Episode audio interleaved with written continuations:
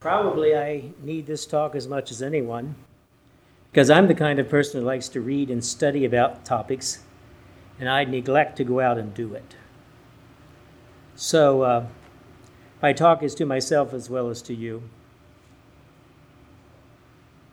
And I've also drawn from the experience of other people, stories that I've heard, stories that I have will use as examples. And I want us to remember that we uh, are all needy people. Reaching the needy around us, we are all needy people. And while needs vary from person to person, there are common needs that we have with our neighbors around us. And Jesus is the one who has met our needs, and so we can point those around us to Him for the answers. It is not that they come to us for answers, but uh, Jesus is the answer. Jesus is our Savior and as our example. And as you read the Gospels, notice how Jesus interacted with people. He saw their needs, and he had compassion on them, and met them and met their needs. I, challenge you in your reading of the Gospels, notice the wide variety of people Jesus interacted with and how he interacted with them. In John 2 25, in the Moffatt translation, talks about Jesus, he knew all men and required no evidence from anyone about human nature. Well did he know what was in human nature. And in those silent years before Jesus began his ministry, um, he watched people. You can see that in his parables and his stories. He watched children, he watched the Pharisees as they paraded around, he watched the beggars, and then he used those observations in his teaching and as he ministered to people. So, in reaching the needy around us, let us be observant of the people around us. And Jesus, as a student of human nature, uh, not only was a student, but he loved these people. We get past just observing people and making comments about them but he actually loved them and had compassion on them. He loved them in the tragedies of life, he loved them in their smallness of soul. Some of them are very, very, very small. Some in sin, some with suffering with the consequences. He just loved people. He loved all kinds of people, and so must we. So I want this evening to think about a few groups of people we encounter uh, and we can learn how Jesus interacted with them. And maybe uh, after I finish uh, a section, maybe I'll say, Does anyone have any comments or something you've learned? I want to start with uh, Jesus and children. The children in our world have many needs. There's a need to be noticed physical needs, social needs, spiritual needs, Many children come from single parent families, situations, and they need responsible adults who love them and walk beside them, showing them love and care. Jesus noticed children. In Matthew 11, it's just a, a kind of in passing, uh, Jesus talked about the children in the marking, marketplace playing wedding and funeral. You can look that up sometime in Matthew 11. He noticed the children. Matthew 11. When Jesus fed the multitudes, the gospel mentioned the men were fed, but the women and children, their needs were met.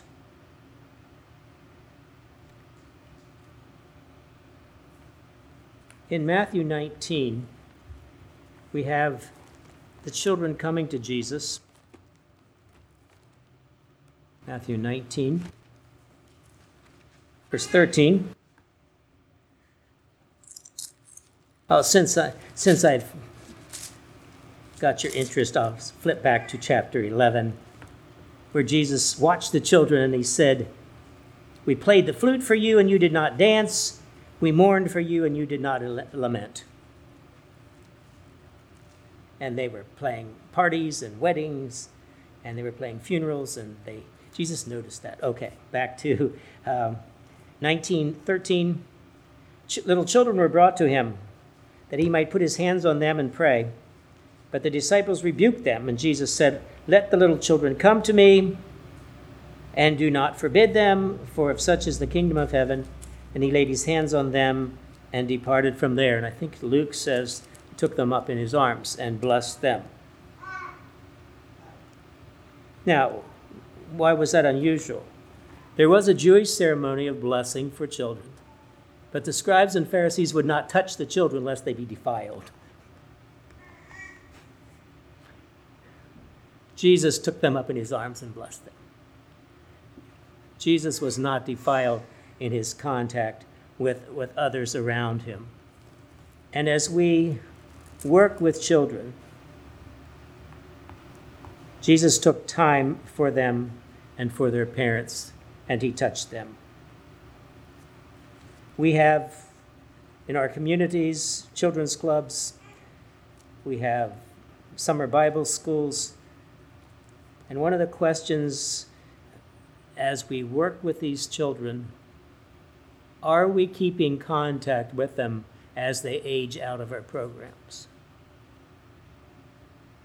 I was reading uh, an article from an old missionary light back in 1944, and Eunice Hartzler, Mrs. Earl Hartzler, was writing about their Bible school teachers, and they tried to visit almost every home represented in their Bible school, and that meant uh, a lot of track traipsing around through the mountains, long miles.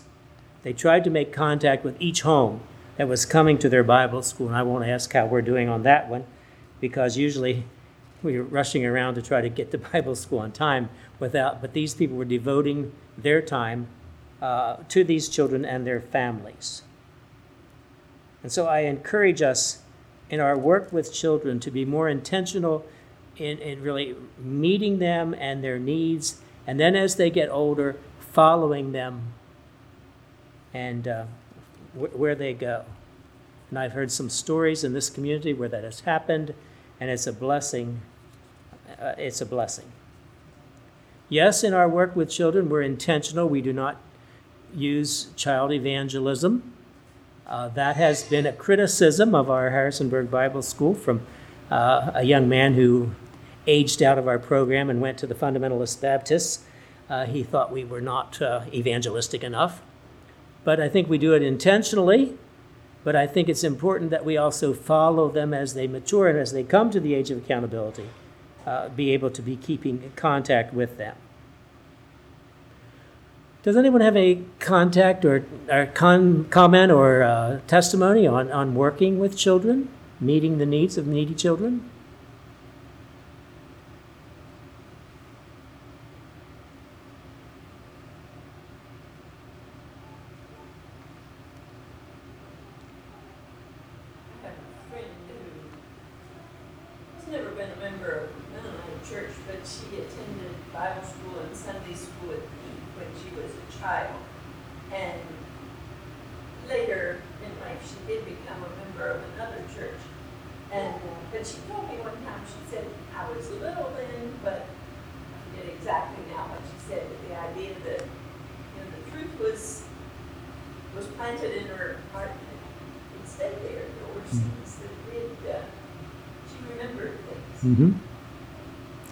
And sometimes we as adults are trying to hold everything together and keep it from falling apart, and we forget that our purpose is not just to hold things together, but to, to teach the Word of God.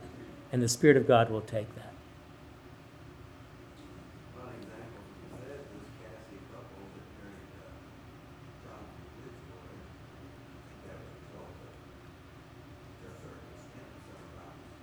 Mm-hmm but, but a, a following these people as they mature. A second group of people Jesus worked with were the sick and the sorrowful. The Gospels are full of stories of Jesus and sick people, and blind people, and deaf people, and demon possessed people, and lepers. And they were all helped by Jesus. Jesus stood beside people in their time of sickness and healed them. And the ministry of healing went on through the church, through his disciples when he sent them out. And then in the book of Acts, that healing ministry continued. And I think it's a, a valuable ministry. However, we look at healing, but at least walk beside people in their times of sickness. Jesus also walked beside people in times of death and he raised people from the dead. And in Acts, we have the same account, but we also have Jesus uh, weeping with people, with uh, Lazarus' sisters when he died. Times of sickness and death are times of openness to the gospel.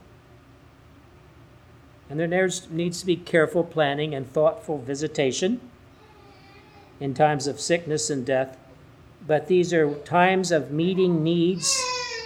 And Jesus sent his disciples out to minister, to preach, to heal. And that ministry of healing uh, continues. Here in the a story from Virginia, back in 1924, I tend to go for the old stuff. Uh, L.J. Heatwole, bishop in this middle district, kind of recounted how the gospel spread in this community. And he said at first people settled around the Pike Meeting House south of Harrisonburg, and then they finally really moved west and built a meeting house at Weaver's Church on 33 West. But then he said in the second advancement, the ministers decided let's not just have worship in homes, but they agreed to conduct funerals among people other than their own members. And maybe it was because they didn't charge for the service, but it developed into a way of reaching out into homes, uh, even into Harrisonburg. Minister Peter Burkholder uh, was occasionally called to Harrisonburg for funeral services. And it opened the way for applications for baptism and fellowship in the church through ministering through that ministry. He says that the third advancement, conducting funerals and visiting the sick, took people as far west as Muddy Creek and Dry River, west of Mole Hill. that was his, his comment on that. And uh, he said it, it resulted in greatly extending the acquaintance of the ministers, and people began to move into that part, and so the, the bank church was started. But this congregation grew rapidly in numbers and became the largest assembly of people at a Mennonite church, and there were more people, uh, quote, of, of outside ancestry than from the other congregations at that time. There was a movement of people, and a lot of it was visiting the sick and conducting funerals. And then through the years, the movement went west um, into the mountains of West Virginia, and a big part of the ministry there was preaching and also preaching funerals and often the person has long been buried by the time a preacher showed up, and then they would gather for a funeral service. And it was funerals were a, a very part of the, the spreading of the gospel across the mountains uh, into, into West Virginia.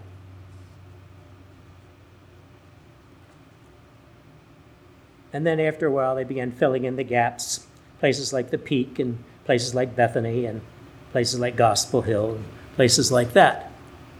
But the, the funeral ministry was a, a, a and uh, and a, an interesting little side note.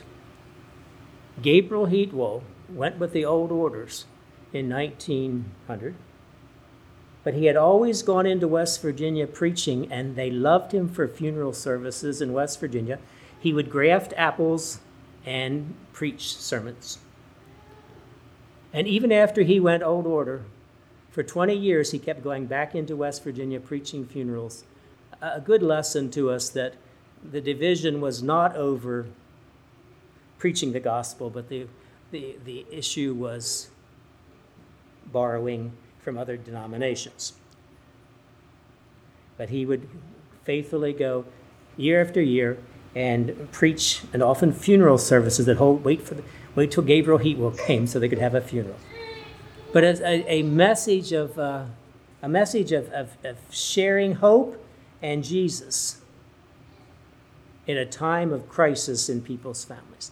And it's a this thing of, of ministering to people in sickness and in times of death, showing up at their homes, uh, is an important ministry that uh, Jesus taught, and I think that we should, uh, should continue if we can.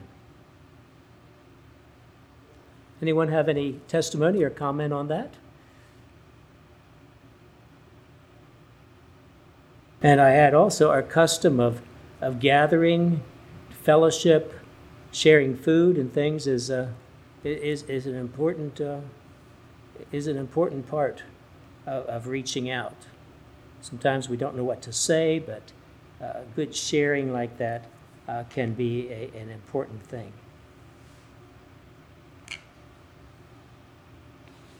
Jesus reached out to the down and out. Blind Bartimaeus, the beggars, they weren't the kind of people that uh, people socialized with the demon possessed man. The women who were shunned by society, such as the Samaritan woman at the well, come to mind. Jesus reached out to those kind of people, ones that we would say maybe are down and out. And we need to be looking for ways that we can minister to those that are, we say, down on their luck, or something like that. Uh, growing up in uh, Chester County, Pennsylvania, I uh, we had a deacon in our congregation, and one time we were at his house and we were playing out in their sheds. They had lots of little chicken houses all over the place and in the barn, and there were little beds here and there. And I discovered that uh, when he was passing out tracts, he would find homeless people, and it wasn't appropriate to bring them into his home. So he had little in his little brooder house. He had not an apartment, but a little bed for them, and and they could sleep there. And they came and went, and wandered around the community, went fishing in the Octorara Creek, and uh, my dad said, yeah, they would find them and convert them, and then we Mennonites would carry them off to their grave in the end. But uh, it was kind of a, a ministry that he had. Quiet, unassuming, but you know, what do you do with those kind of people? And uh, Brother Lester uh, made it his ministry not to take them into his home. Probably would not have been appropriate with his children, but uh, at least reaching out to them in a way. And so Jesus reached out to those who were down and out. And maybe we think that's kind of easy because we're here and they're there. But Jesus did not treat people like that. Jesus also reached out to the well to do. In the story of Matthew, the tax collector, socially rejected because of his occupation, turn back to Matthew 9.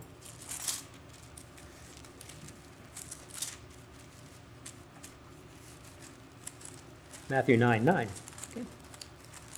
As Jesus passed on from there, he saw a man named Matthew sitting at the tax office, and he said to him, Follow me. And he rose and followed him.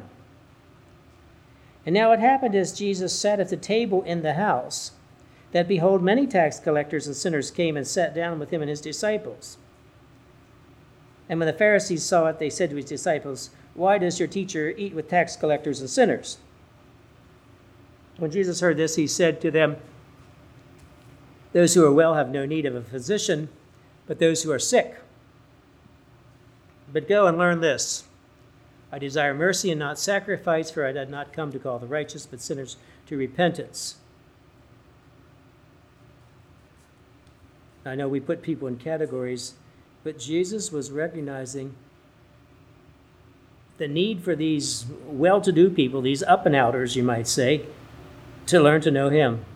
And Matthew used the opportunity of being called to follow Jesus to invite his friends to, to his house. And there they sat and talked with Jesus. Of course, this disturbed the Pharisees because they said, You're associating with the wrong kind of people. When is the last time you had such a gathering at this at your house? At my house. We also have a similar story with Zacchaeus, Jesus going to his house. Those who are up and outers need friends to walk with them too. They need neighbors who walk with them in times of happiness and times of sorrow and grief. In Central Virginia, we had a very wealthy family. Their country home was next to our farm. And it was easier to visit them in their country home than in their city home. Uh, Mrs. S. would eat in her formal dining room, even though she was having a, a white bread and cheese sandwich. Uh, she would still have linen and china and all that at her tablecloth. But uh, we visited in her home. And when her husband dropped over dead, that was my brother rode with her in to the hospital uh, where she found the news that her husband had, was dead, and prim and proper Mrs. S needed someone to walk with her in her time of grief.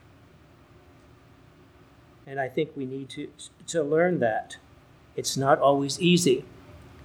In the Middle East, I have, my wife and I have sat in homes of refugees where we sat on cushions on the floor, which is the way it's done, with very little furniture.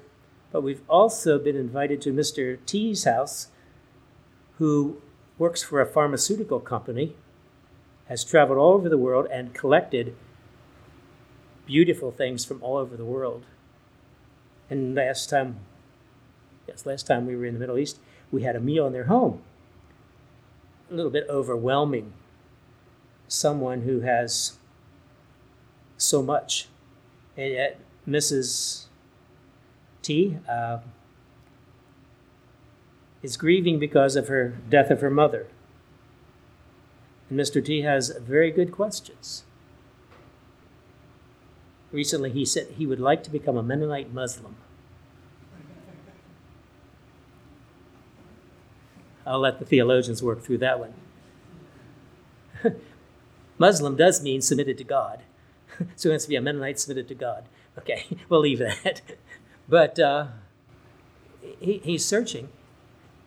But, you know, are we willing just to relax among, around those kind of people, or does their wealth overwhelm us because it's so much more than we have? And uh, I, I, he's coming to this community next month, and he said he'd like to visit a Mennonite church. Which one should I take him to? Okay, we'll see. But uh, are we willing to work, walk with those who are up the upper and outers as well as those who are the down and outers? Another group of people that God has brought to our community is college students from abroad. And the ones that come here from other countries generally are rich. They do not come as you know, poverty people or this kind of thing. They are rich, but they need friends. And international students here at JMU are open to American friends. One young lady, um, who my daughter befriended, she wanted to learn how to sew. And so she spent one afternoon at our house with a sewing machine and learning how such a thing operates. She enjoyed gardening. She liked puzzles. She even did a video for a class using the English as second language class that was held at CLP. And that group of sisters that were doing that ESL class back then uh, got good publicity at JMU. Although Hunji did use some music that was did not exact background music that did not exactly fit CLP, um, but uh, she she was impressed with the testimony of these women that were teaching other women English, and she uh, she she did a video on it and used it for one of her class assignments. I'd, I'd like to know where that is and where we could find a copy of it uh, for somebody's archives. But other international students come from wealthy families. I know a young man from Yemeni. Father is very wealthy. Chinese students who are very wealthy. They come to our homes. If we invite them, they bring their friends with them. Occasionally, they will come to church. Uh, the bank young fellow youth class got a good tongue lashing one Sunday when a Muslim fellow showed up. And they all came into class and laid their Bibles down on the floor, like they always did. And this Muslim fellow said, told them in no uncertain terms, You do not put a holy book on the floor. In his background, that was disrespectful. I wasn't there, but I imagine they all picked them up. but uh, you're, you're going to learn from these people, and they're the kind of people that will ask good questions. They may come to church, they may not, but they need friends, and uh, they are the kind of people that Jesus calls us to reach out to. Any stories of anyone come to mind in these last categories? All right. Then what about the strangers? Jesus in Matthew 25 said, I was a stranger and you took me in. Acts 17, when Paul preaches in Athens, he talks about God moving the nations of people and setting the bounds. And it seems like in our day, the bounds have been loosed and people are moving all over the world. And God has brought to our community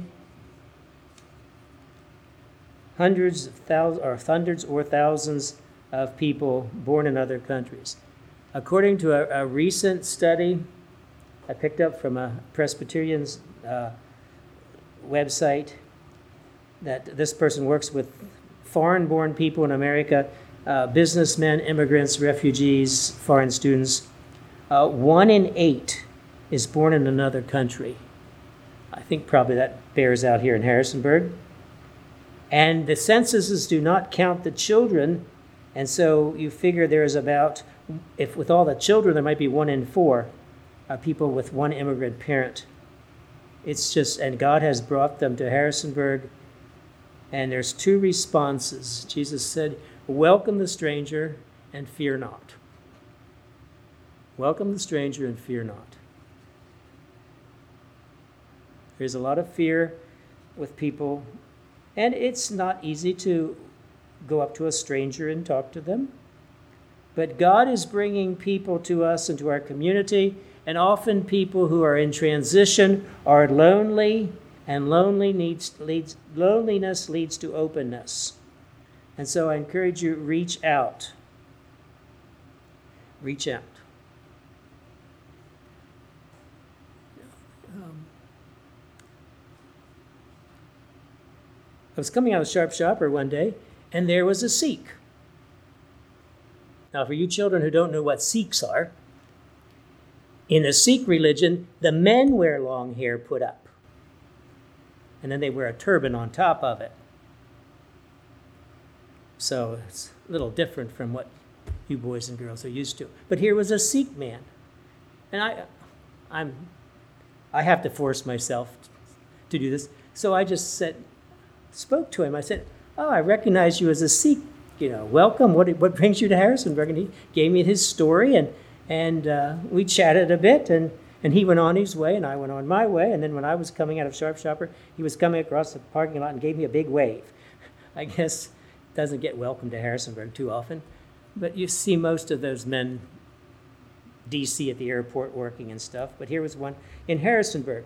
But I just say, all kinds of people come uh, down here by the tropical place down by Food Lion. We were coming up the street one night, and there was a lady coming home from the grocery store, and she was carrying her groceries on her head, just like you might see in Haiti or in Africa. And often we come through there, we'll say, I wonder where they came from. I wonder where they came from. God has brought all these people to Harrisonburg, and make your connections because you don't know whom they have contact with in other places. There are a number of contacts that our people in the Middle East that are serving have because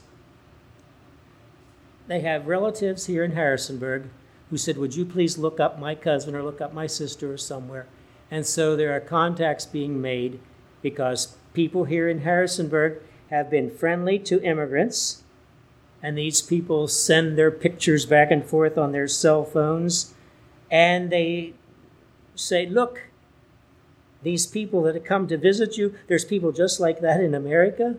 And it's, it's, it's amazing to them because Americans are supposed to, well, Christians have a bad name in America because everybody in America is Christian, and everybody in America who watches television and watches Hollywood and is immodest and so forth. And suddenly they see pictures of people in America that are not immodest. And they're intrigued that you mean you don't have a television. And they, if you welcome their home, they'll take pictures of their, your home and send them back to their friends, other places. Love wins out because trust is built. So step out of your comfort zone. Dear Ethel Reed, one night she said, Would someone please show me how to use GPS on my phone? She said, I'd like to go visit the ladies in my ESL class, but I don't know how to find them. she had their address and she needed somebody to show her how to use a GPS. And here she was stepping out of her comfort zone to visit uh, Yazidi women that live in this community. And uh, you might, they might we might find it out of our comfort zone, but they welcome us. Tell you a story of a night that I thought was a failure. We went to visit Camille, his wife.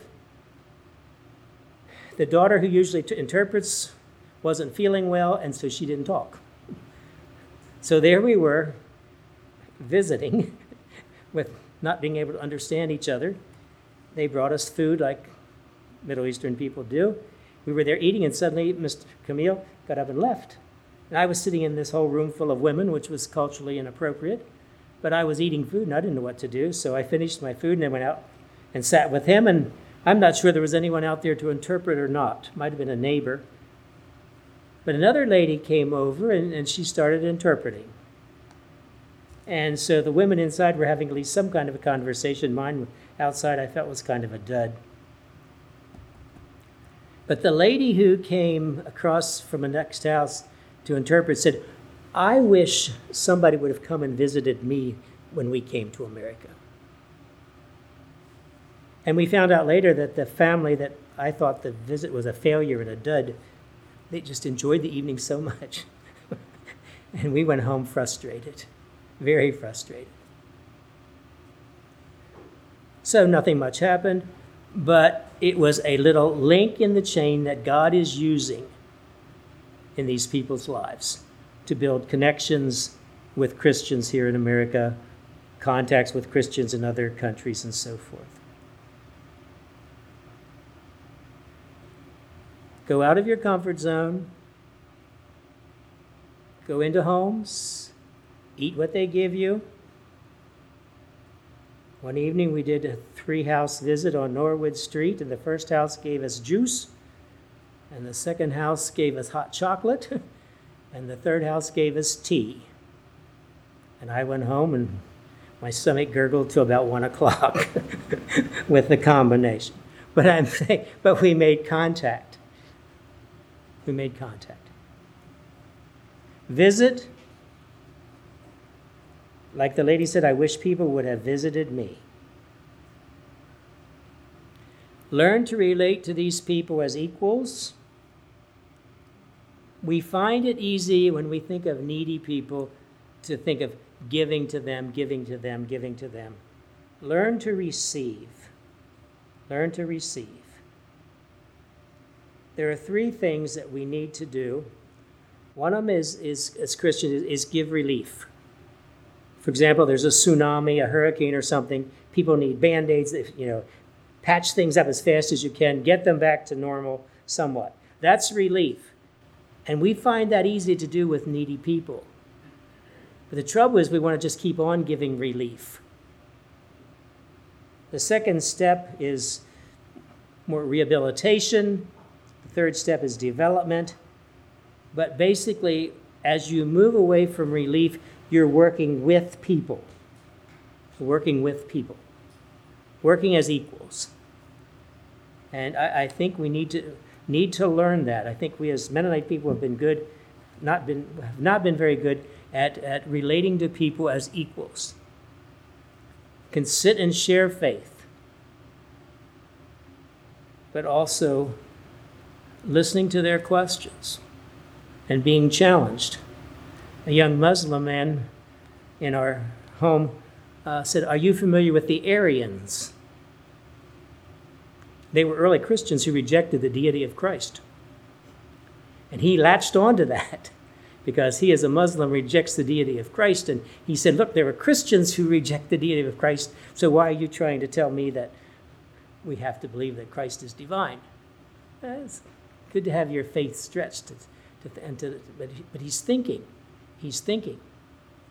I don't know where God will lead him yet. Relate as equals. I want to maybe close with a, a story. A local family we learned to know on Norwood Street when they moved out of government housing into an apartment. Uh, one of the brothers in Southeastern um, loaned them his truck, and uh, Mr. T paid them well. I think uh, I don't know if the brother was expecting any money or not, but they pay, he paid them well. But this brother said, these people are going to take over everything. We're not sure about these people. They're going to take over everything. Well, so this family lived in an apartment for a while, and they made their friendship with uh, Lyndon Rhodes at Bank Church because they needed to go to the stock sale sometimes to buy sheep. If you ever tried to buy something at a stock sale, think about trying to do it if you can't understand English very well. so Lyndon has made it his project when they show up to help them pick out what sheep and then help them to buy the sheep. He doesn't buy it for them, but he's, he, he moved beyond the first step into the second and third step.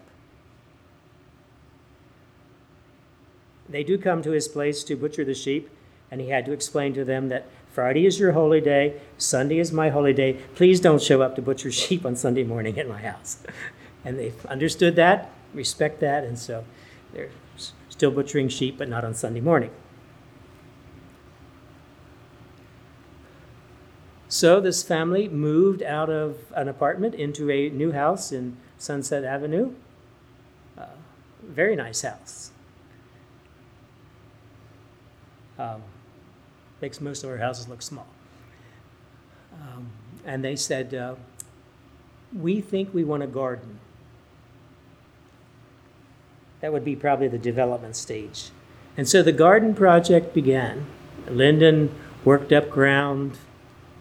Um, my wife took them to the greenhouse to figure out how to buy plants and things, and we spent a Friday uh, planting garden.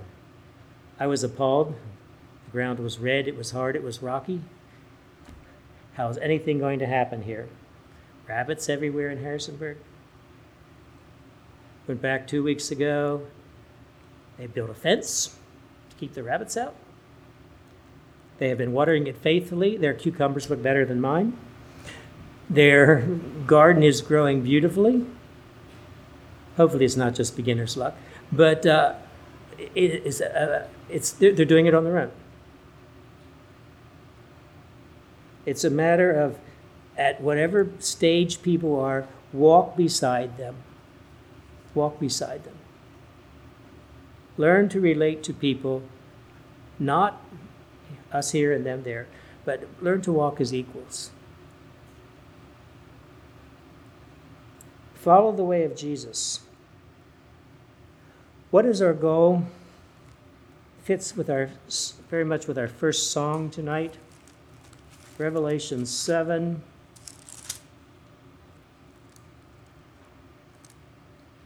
Nine and ten. A group gathered there before the Lamb, singing, Worthy you are to take the scroll and open its seals, for you're slain and have redeemed us to God by your blood out of every tribe and tongue and people and nation, and have made us kings and priests to our God. And they we shall reign on the earth out of every tribe and tongue and people and nation.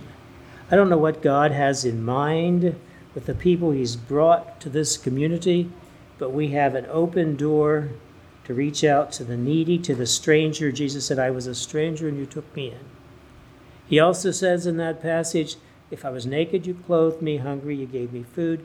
But whatever level of need people are, we need to respond. But let's be able to respond to, to deeper levels, both spiritually and materially, as we walk with people. God bless you in your work here. And does anyone have anything they would like to share? A story that they have? Something they've learned? They'll, they'll do a background check on you. Jesus was busy too, and he took time for people because he loved them. We can't do everything. But maybe we can choose one thing. Maybe we can choose one thing. And the stories that I shared, you know, are over, you know, spread out over many years too. And people come into your life and disappear from your life. And some we have no contact with anymore, and some we have ongoing contact with, and some who knows when they'll show up again. So I think being open being open to what who God wants us to meet with. There was a book by a, a writer. He's one of those preachers that has fallen into disrepute, and I don't know what to do with his book because it's such a tremendous book. And uh, but he but he, his his title was just walk across the room. You know, he saw somebody over there, and he went over and shook hands and introduced himself, and it opened up a world. And sometimes we just have to kind of walk across the room and, and, and see if God has an open door for us, and maybe God doesn't. But uh, be, be open to the people around us. Not a very good answer, but I'm not good at thinking fast on my feet.